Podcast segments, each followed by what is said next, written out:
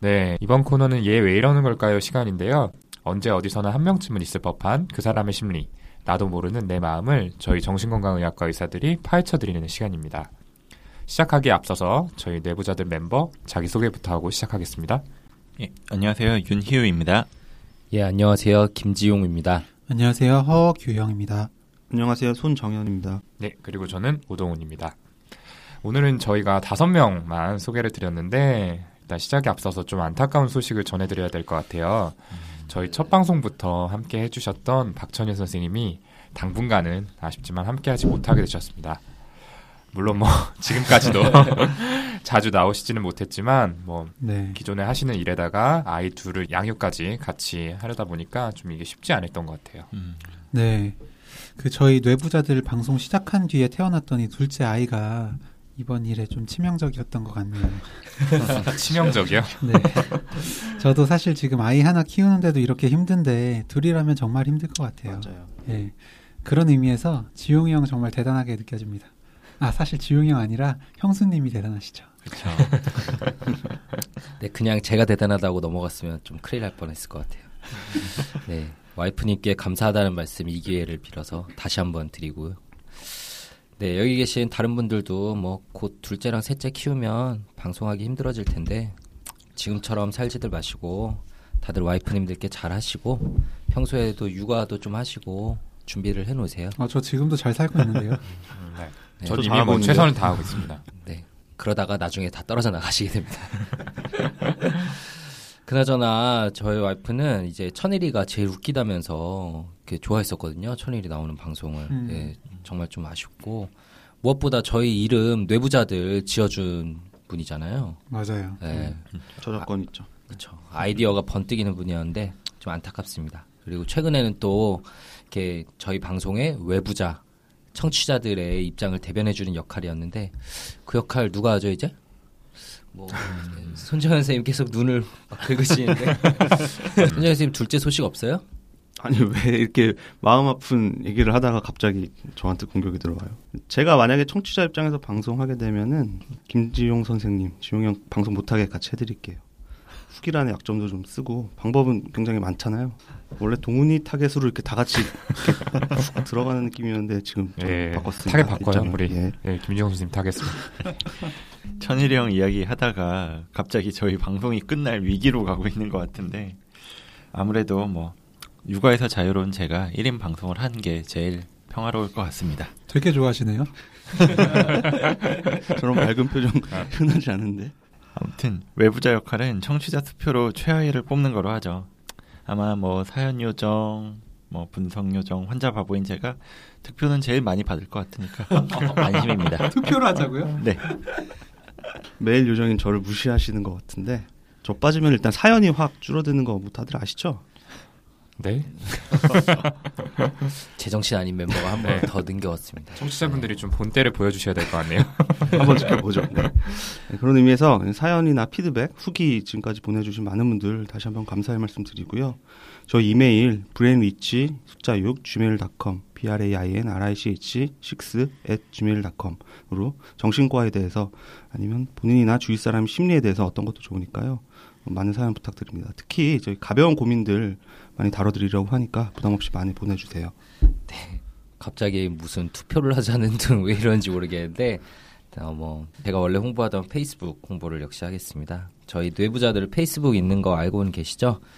어, 알고는 계시지만 아직 뭐 좋아요, 팔로우 안 해주신 분들이나 모르고 계시는 분들을 위해 다시 한번 소개드리자면 방송에서 저희가 다루지 못했던 내용들도 가끔씩은 이렇게 올리고 있거든요. 많이 올리고 싶지만 잘 되지 않아서 가끔씩 올리고 있는데 네, 페이스북에서 뇌부자들 검색해서 많이 들어와 주시고요. 그리고 사실 뭐 청취자분들께서는 아실 수 없겠지만 진짜 제가 이 방송 안 보이는 뒤에서 이렇게 먹여 살려왔거든요. 네, 뭐 인정합니다. 네, 뭐, 뭐. 네, 맞습니다. 다른 멤버들 제가 멱살 잡고 이렇게 채찍질하면서 여기까지 왔는데 그 채찍질이 너무 셌는지 천일이가 나간 것 같기도 하고. 실제로 때린 거 아니에요?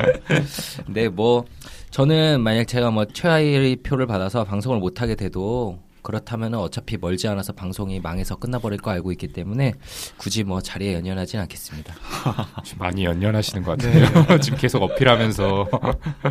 네, 막 투표 경쟁하고 계시는데 이 방송 제가 하자고 한 거 다들 기억하시죠? 예. 어쨌든 저도 이제 소개드릴 내용이 좀 생겼는데요. 아, 저는 기호 4번 A 등급 연습생을 선점한 풀친 요정 허규영입니다. 페이스북은 검색해서 들어가기 정말 쉽지 않으시잖아요. 그래서 카카오톡 플러스 친구에서 뇌부자들 검색하셔서 친구 많이 맺어주세요. 그 카톡 친구 맺으면은 허규영 선생님 사진 뜨는 건가요? 아, 아, 음, 제가 보내드릴게요. 김지영 네, 선생님 사진 하죠. 올려드릴게요. 제가 관리자거든요. 아, 저희 준비된 사진 있죠. 네. 아, 그거. 너- 이게 넘어가죠. 진짜 에릭남인지 김지용 쌤인지 모르겠는 그 사진. 예, 뭐 저는 뭐 언제나 사회를 맡고 있는 꿀성대 우동훈입니다. 간들어 뭐 주시는 다들 목소리. 잘 아시겠지만 후기 같은 데서 언급 빈도 제일 높은 거 전 거 잘 알고 계시죠? 최근 리플 보셨어요? 그 원픽으로 저 뽑으시겠다고 하시는 분 계셨어요. 와, 직접 다신 네. 거 아니었어요? 그거 오동원 선생님 와이프가 쓰셨다고. 아, 제가 썼어요.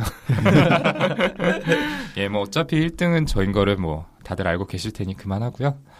예, 왜 이러는 걸까요? 본격적으로 시작해 보도록 하겠습니다.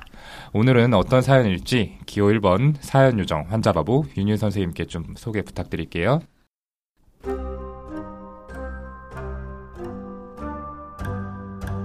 저는 30대 초반 여성입니다.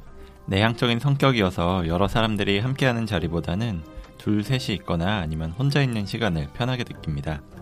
주말에도 늦잠 자는 일이 없고 운동은 일주일에 두 번 이상 꼭 하는 등 자기 관리에 철저한 편이라고 생각합니다. 자존감이 굉장히 낮은데 특히 예쁜 사람을 보면 굉장히 부러워서 친해지고 싶으면서 동시에 제가 위축되는 걸 느낍니다. 남의 눈치를 많이 보는 거, 부탁을 거절하지 못하는 거, 다른 사람 기분 나쁘게 할까봐 항상 신경 쓰는 제 모습에 자존감이 낮다는 생각이 듭니다. 하지만 모든 부분에서 낮은 자존감으로 큰 문제가 되는 건 아닙니다. 일할 때는 잘한다는 얘기도 듣고 수많은 연습이나 기회를 통해서 좀 익숙해진 거긴 하지만 사람들 앞에서 PT도 어느 정도 할 수 있게 되었습니다. 또 외모에 자신감이 없기 때문에 대신 날씬한 몸매를 유지하기 위해서 운동을 한다든가 옷에 관심이 많고 어울리는 옷을 잘 입기 때문에 예쁘진 않아도 날씬하다, 스타일이 좋다, 멋있다라는 말을 듣기도 합니다. 그런 제가 연애만 하면 자존감이 너무 큰 문제를 일으킵니다. 1년 정도 교제한 남자친구가 있는데요. 사내에서 비밀 연애하다가 제가 다른 회사로 옮기게 되었습니다. 환경의 변화 때문인지 아니면 처음엔 제가 좋아하는 마음이 없이 시작했다가 이제 저도 좋아하는 마음이 생겨서 이러기 시작한 건지 모르겠지만 불안함과 의심, 질투 때문에 너무 힘이 듭니다.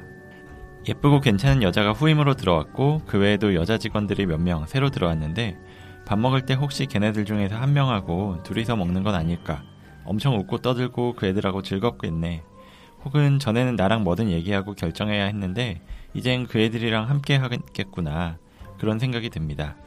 아, 제 남자친구는 영업직이고 워낙 대인관계가 좋고 위트 있고 외향적입니다. 한 달 뒤에 1박 2일로 워크숍 간다는 얘기를 들었는데 벌써부터 가슴이 조마조마합니다. 갈 때 또 여자애들 픽업해서 데려가겠구나. 밤새 술 마시고 웃고 떠들겠구나. 이런 생각이 듭니다.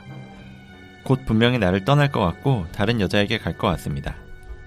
원래 혼자서 밥도 잘 먹고 영화, 뮤지컬도 보러 다닐 정도로 뭐든 혼자 잘하고 그런 시간을 좋아합니다. 그런데 지금은 남자친구가 야근하고 있는 상황이면 회사에서 나와서 통화할 때까지 제 일에 집중하기가 힘듭니다.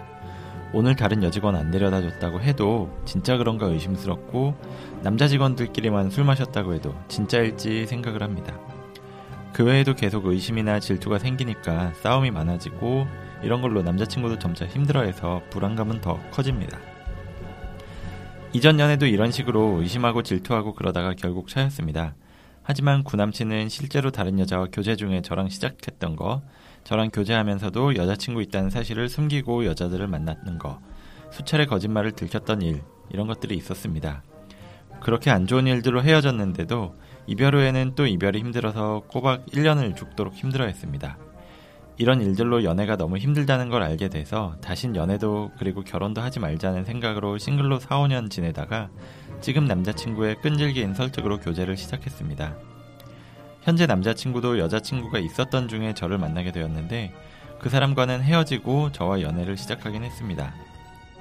그래서 여러모로 저한테 믿음을 주려고 노력하고 있고 제가 자존감의 문제나 이런 것 때문에 힘들다고 얘기했기 때문에 끊임없이 애정 표현을 해주려고 하지만 근데 또 돌아서면 이렇게 상상하고 의심하는 저를 점차 힘들어합니다.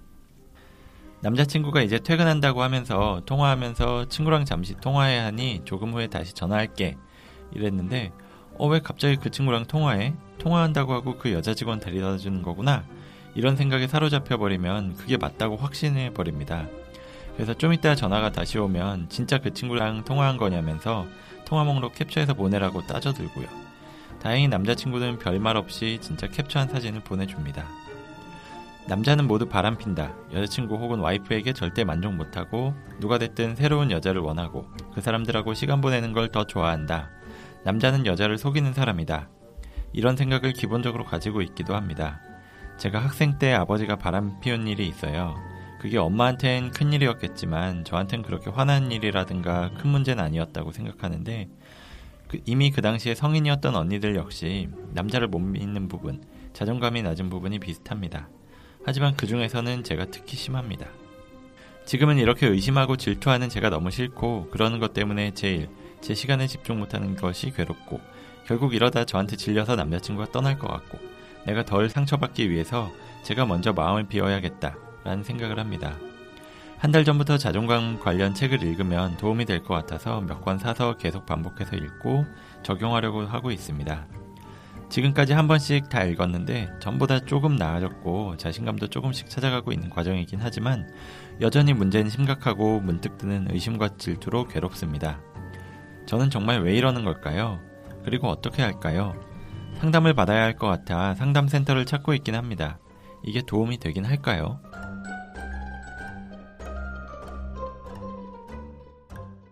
아, 네. 굉장히 자세하게 사연을 보내주셨는데, 사연 보내주셔서 다시 한번 감사한다는 말씀을 드립니다. 남자친구를 의심하고 또 남자친구와 같이 일하는 여직원들을 질투하게 돼서 본인도 힘들고 남자친구도 힘들어진 상황인데요. 자, 다들 좀 어떻게들 좀 들으셨어요? 예, 이런 의심하고 질투하는 감정이나 느낌이 한 번도 아니고 반복적으로 계속 있으니까 정말 힘드실 것 같아요. 네. 진짜 지치실 것 같아요. 이 대인 관계 중에서 제일 가깝고 그러면서도 어렵고 또 그 마음 상태에 큰 영향을 줄 수 있는 게 이런 연애, 연인 관계다 보니까 더 그러시겠다는 생각이 듭니다. 네, 그렇죠. 뭐 일이나 자기 관리 등 많은 다른 부분에서는 뭐 열심히 사시고 다 잘 되시는 분인데 남자친구 문제에서 이렇게 마음처럼 안 되니까 더 크게 힘들게 느껴지실 것 같고요. 그리고 저는 또 드는 생각이 남자친구분도 너무 힘드실 것 같다는 생각이 들었어요. 네, 네. 그죠. 그리고 정말 이 사연자분을 크게 좋아하시는구나라는 인상을 받고 뭐 통화 목록 바로 캡처해서 군말 없이 보내준다든지 이런 거 네. 그렇죠. 오동훈 선생님이면 안 보낼 텐데. 어, 솔직히 남자친구분이 많이 피곤하실 것 같거든요. 언제까지 그분이 버티실 수 있을까 이런 생각이 걱정이 되기도 하고요. 그렇게 지지적인 얘기를 하면서 그 와중에 또 모함을 하네요. 아무튼 저는 사연 초반에 자존감이 낮다고 하셔가지고 그 부분을 생각하면서 사연을 좀 읽었는데요. 마지막에 자존감 관련한 책도 찾아보셨다고 하셨는데 이미 본인이 어떤 사람인지에 대해서 많이 생각을 해보셨던 것 같아요. 확실히 남의 눈치를 많이 본다거나 부탁을 거절하지 못하는 모습은 낮은 자존감 때문일 가능성이 크죠. 네. 남자친구의 관계에서도 낮은 자존감 때문에 아, 나는 남자친구에게 충분히 사랑받을 만한 자격이 없어 라고 생각하고 계실 수도 있어요. 혹은 사연자분의 자존감이 충분히 높았다면 이전 남자친구가 바람을 피웠을 때도 속상하고 힘든 건 당연하지만 그렇게 오래 마음고생을 하진 않으셨겠죠. 어, 제가 봤던 환자분 기억이 나는데요. 제 부인이 외도한다는 망상을 가졌던 분이 계세요. 젊어서는 사업에 성공하고 항상 자신감에 넘치셨었는데 나이가 들면서 일도 잘 안 되고 예전만큼 에너지도 없다 보니까 자신감이 떨어지게 되셨죠. 음. 결국 부인이 자신을 좋아하지 않고 외도할 것이란 생각에 항상 부인을 감시하고 쫓아다니셔서 입원 치료를 받으시게 됐습니다. 물론 이제 사연자분은 상황이 많이 다르고 병이라고 할 정도도 아니신 것 같지만은 낮은 자존감 때문에 상대방을 의심하게 되는 경우는 굉장히 흔하죠. 네. 자존감이 높으셨다면 지금 남자친구가 예쁜 여직원하고 같이 근무를 하고 또 집에 데려다 주고 하더라도 덜 신경이 쓰이셨겠죠. 뭐 사실 싫을 수는 있지만 뭐 그 정도는 있을 수 있는 일이다 이렇게 쿨하게 넘어갔을 수도 있고요. 근데 사연자분께서 또 완전히 자존감이 낮다고만은 할 수 없을 것 같지 않나요?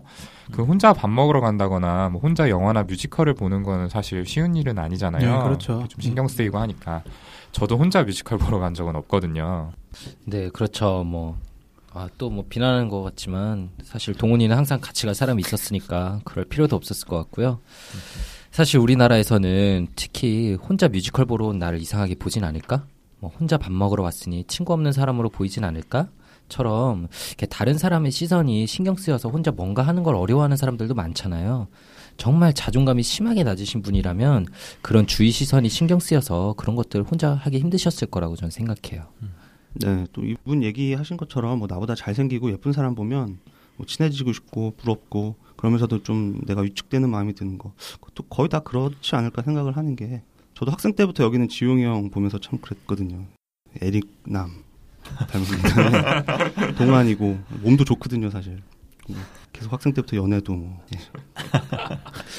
표정이 안 좋으실까 봐 그만하겠습니다. 예, 어쨌든 남자친구를 의심하게 되는 거에 이분의 낮은 자존감이 영향을 줄 수는 있을 것 같아요.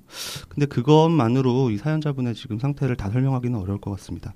네. 저는 또 내용 중에서 인상적이었던 게 사연 중간에 그 학생 때 아버지께서 외도를 했었다 이런 내용을 써주셨거든요. 남자에 대해서 항상 바람을 피운다, 여자를 속인다 이런 부정적인 생각을 갖게 한 굉장히 중요한 사건이 아니었나 싶은데 여기에 대해서 좀 어떻게 생각하세요? 네. 그 저희가 바로 앞 방송인 정비소 시간에 전이에 대해서 말씀을 드렸죠. 그 과거의 중요한 인물과의 감정이나 반응이 현재 다른 상대방과 반복되는 게 전인데요. 이제 외도로 인해서 그 아버지에게 가졌던 안 좋은 감정, 뭐 불신 같은 게 남자친구한테 재현되는 전이 현상이 아닐까 하는 생각이 듭니다. 지금 남자친구는 사실 정말 옆에서 한결같은 신뢰를 보여주는데도 사연자분께서 좀, 좀 과하게 좀 힘들어 하시잖아요. 네, 저도 같은 생각을 했던 게, 이 딸들은 어렸을 때 아버지와의 관계가 성인이 된 후에 다른 그 남자, 이성하고의 관계에서 반복되는 경우가 많죠. 그리고 이제 사연자분께서 어릴 때 그 아버지의 외도 문제를 당하셨던 어머니와 본인을 좀 동일시하는 부분이 있으셨을 수 있고 그래서 그때의 경험을 조금만 연상시킬 수 있는 상황이 연애하면서 경험을 하게 돼도 남자친구분한테 강한 감정적인 전이가 쉽게 생겨나는 게 아닐까 싶습니다. 그쵸. 뭐, 그, 말씀하신 게 어머니에게만 큰 일이고, 저한테는 그렇게 화나는 일이나 큰 문제는 아니었다라고 하셨는데, 솔직히 그게 말이 안 되지 않나요? 네. 음, 맞아요. 아무래도 네, 그렇겠죠. 그쵸. 정말 큰 일이었을 텐데.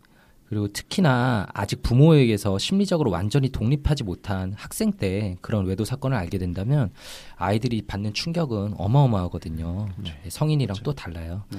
그래서 그럴 때는 나 자신의 이렇게 아이덴티티가 정체성이 완전히 흔들려 버린 일처럼 느끼고 제가 보기에는 이분과 언니들께 공통적으로 있다는 낮은 자존감에도 그런 아버지의 외도라는 사건이 어느 정도는 영향을 미치지 않았을까 이런 생각이 들어요. 뭐 이분이 큰 문제는 아니었다라고 얘기하는 것 자체가 반대로 너무나 큰 충격이었기 때문에 본인을 보호하기 위한 심리적 방어 기제가 작동한 것이 아닌가 싶고요. 흔히들 강한 부정은 긍정이다 이런 말 하잖아요. 그거랑 비슷한 거라고 좀 봐요. 그러네요. 네, 맞아요. 저도 그렇게 생각해요. 맞아요. 네, 그런 생각도 해볼 수가 있고 저는 이 남자친구를 만나게 된 패턴에 좀 주목을 해봤어요. 이번에 여자친구가 있는 남자하고 사귀게 되셨잖아요. 뭐 그 전에도 사연자는 모르셨겠지만 이전 남자친구도 여자친구가 있던 사람이었고요. 뭐 물론 지금 남자친구는 전 남자하고는 다르게 굉장히 헌신적인 분 같은데 사연자분의 성격 특성상 이 여자친구가 있었던 상태의 남자와 만나게 되면 힘들 수밖에 없어요. 한번 외도했던 사람은 또 외도할지도 모른다. 이 생각이 계속 들 거거든요. 그래서 반복적으로 사연자분을 힘들게 할 수 있는 사람을 만나는 이런 패턴을 이해하는데 그 반복 강박이라는 단어로 좀 설명을 해볼 수 있을 것 같아요. 예, 반복 강박. 이 처음 설명드리는 것 같은데 좀 자세한 설명을 부탁드리겠습니다. 이거는 프로이트가 이야기한 개념인데요. 반복 강박은 한 번 크게 당하고 나서 다시 그 실수를 반복하는 걸 이야기를 해요. 괴롭고 고통스러운 과거 상황을 일부러 반복을 합니다. 물론 자신은 본인이 일부러 한다는 걸 알지 못하고 다른 원인을 찾으려고 하죠. 뭐 예를 들어서 알코올 중독 아버지 밑에서 자란 딸이 아버지를 엄청 미워했었는데 또 술 문제가 있는 남성하고 반복해서 만나는 걸 들 수가 있어요. 이게 잘 이해하기는 힘들지만 그런 상황 자체에 너무 익숙해져 있어서 자꾸만 비슷한 그런 사람을 찾는다든지 비슷한 잘못을 반복한다든지 그런 걸 볼 수가 있거든요. 음, 맞아요. 그 프로이트가 말한 것 중에 타나토스라는 개념도 있잖아요. 사람은 이렇게 쾌락만을 추구하는 것이 아니라 자기 파괴 욕구도 가지고 있다는 건데요. 약간은 다른 예시긴 한데 반복적으로 자해 행동을 하는 환자분들이 좀 많이 계세요. 근데 이야기를 들어보면 그 자해를 했을 때 편안해지기 때문에 한다는 분들이 꽤 많으시거든요. 본인도 이게 잘못인 걸 알지만 자기 파괴적인 욕구 때문에 반복 강박을 보이는 거고요. 그리고 또 다른 예로는 신기한 게 치료 과정 중에도 자주 볼 수 있어요. 분명히 증상들이 다 좋아지고 있었는데 거의 다 좋아졌는데 갑자기 악화되는 경우들이 있거든요. 마치 좋아지는 걸 이렇게 두려워하는 것처럼요. 네. 음, 맞아요. 네, 그렇죠. 자세히 면담하고 이렇게 탐색해 보면 그것도 반복 강박인 경우들이 좀 있죠. 네. 그 불행한 상황에 익숙해졌다거나 아니 뭐 자기 파괴적인 욕구 뭐 이런 말들이 좀 어려운데 이 예전의 실수를 반복하는 데는 그런 이유도 있을 수 있구나 정도로 알고 넘어가시면 좋을 것 같습니다. 아마 나중에도 반복 강박을 말씀드릴 일이 아마 많이 있을 겁니다. 네. 이 사연자분의 상황을 반복 강박으로 말씀드려보면 이 사연자분은 외도를 했던 그 아버지에게 굉장히 화가 났었지만 그 화나 분노를 아버지한테 풀지 못하셨고 오히려 어머니가 그랬던 것처럼 비슷한 성향을 가진 남자분들을 만나면서 스스로를 괴롭히고 계신 게 아닌가 그렇게 볼 수 있는 겁니다. 네, 이 반복 강박에 대해서는 이제 이런 이론들도 있는데요. 그 원래 트라우마 여기서는 아버지의 외도가 해당이 되게 되겠죠. 이런 원래 트라우마 상황에서는 수동적으로 상황을 받아들일 수밖에 없었다면은 이런 반복 경험하게 되는 트라우마와 유사한 상황에서는 원래 상황과 다르게 자기가 능동적으로 좀 이 문제를 해결하고 싶어 한다는 거예요. 그러니까 다시 말해서 트라우마랑 비슷한 상황을 해결함으로써 과거의 부정적 기억에서 벗어나고 싶기 때문에 반복 강박을 보인다. 이런 이론인데요. 음, 사연자분께 적용을 좀 해보자면 이 외도한 아버지를 그저 바라볼 수밖에 없었던 과거에서 벗어나서 아버지랑 비슷한 속성을 가진 남자들한테 사랑을 능동적으로 쟁취하는 그런 경험을 하고 싶어 한다는 거죠. 네. 이제 하지만 대개 이런 반복 강박을 통한 시도는 실패하는 경우가 좀 많고요. 사실 사연자분 봐도 여전히 좀 불안해하고 괴로워하는 모습이 있잖아요. 예, 그래서 좀 안타까운 마음이 드네요. 음. 음. 그래서 지금까지 사연자분께서 왜 이렇게 힘이 드신지에 대해서 뭐 낮은 자존감 때문이다, 전이 때문이다, 아니면 반복 강박 이렇게 설명을 드려봤는데요. 아마 이게 무슨 소리야? 내가 이렇게 힘든 게 내가 선택한 거라고 하면서 받아들이기 힘드실 수도 있어요. 그리고 저희가 말씀드린 건 이렇게도 생각해 볼 수도 있다라는 식으로 하나의 가정으로 좀 이해해 주실 수 있으면 좋겠습니다. 그리고 또 한 가지 마지막으로 조언 드리자면 스스로가 자책하는 이런 생각을 줄일 수 있으면 좋겠어요. 이렇게 남자친구를 의심하게 되는 상황은 어떤 불안이 높아질 때 발생하기 쉬운데 그 불안한 감정이라는 건 마음대로 조절하기는 어렵거든요. 그러니까 의심하고 나서 또 남자친구를 의심하다니 난 정말 한심하구나 하면서 스스로 자존감을 낮추는 자책을 하기가 되게 쉬운데 이것보다는 내가 불안해서 이렇게 생각을 했구나 라고 생각을 해보세요. 이게 스스로 자책하는 거하고는 분명히 좀 다를 겁니다. 네. 네. 그리고 그 이분 사연에 이제 말미에 상담이 도움이 되는지에 대해서도 질문을 해주셨는데요. 그 상담 치료 그리고 면담 치료를 통해서 본인을 좀 더 잘 알게 되신다면은 과도하게 남자친구를 의심하는 일도 줄어들고 의심을 한다 해도 힘든 정도가 줄어드실 거라고 생각합니다. 근데 그 뭐 제 와이프는 저희 방송 말미에 항상 결국 뭐 면담해라 치료 받아보시라 이런 말로 끝나니까 아, 뭐야 결국 정신과 광고하는 건가? 라는 생각에 약간은 반감이 들기도 한다고 이렇게 피드백을 해줬었거든요. 그러실 수도 있겠네요. 네. 그래서 저는 가능한 그 이야기를 안 하려고 했는데 예, 오늘 사연자분께는 정말 도움이 될 것 같아서 또 하게 됐습니다. 뭐 지금처럼 지내시면 솔직히 얼마나 힘드시겠어요. 정신적 에너지 소비가 엄청 날 텐데 하루 종일 그거에 사로잡혀 계시고 더 이상 혼자만 해결하려 하지 마시고 이렇게 전문가의 도움을 한번 받아보시는 거를 권유드리고 싶습니다. 네. 저는 말씀을 꼭 드리고 싶은 게 사연자분 장점이 정말 많으시잖아요. 자기 관리도 잘 하시고 일도 잘 하시고요. 그 좀 더 자신감을 가지시라는 말씀 드리고 싶습니다.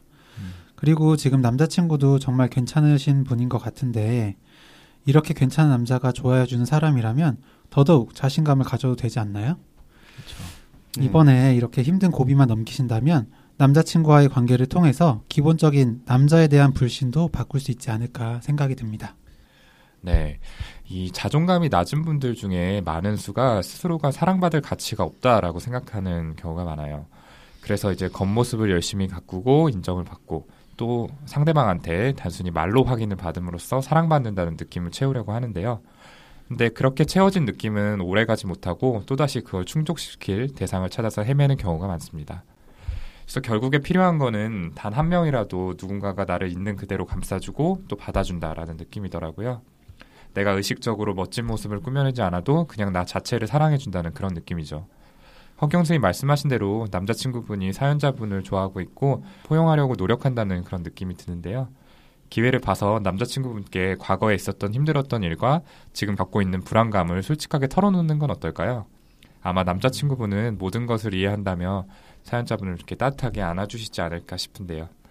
그러면 사연자분의 마음도 좀 더 편안해지실 거라고 생각합니다. 네. 이렇게 좀 이야기를 마무리하려고 하는데요.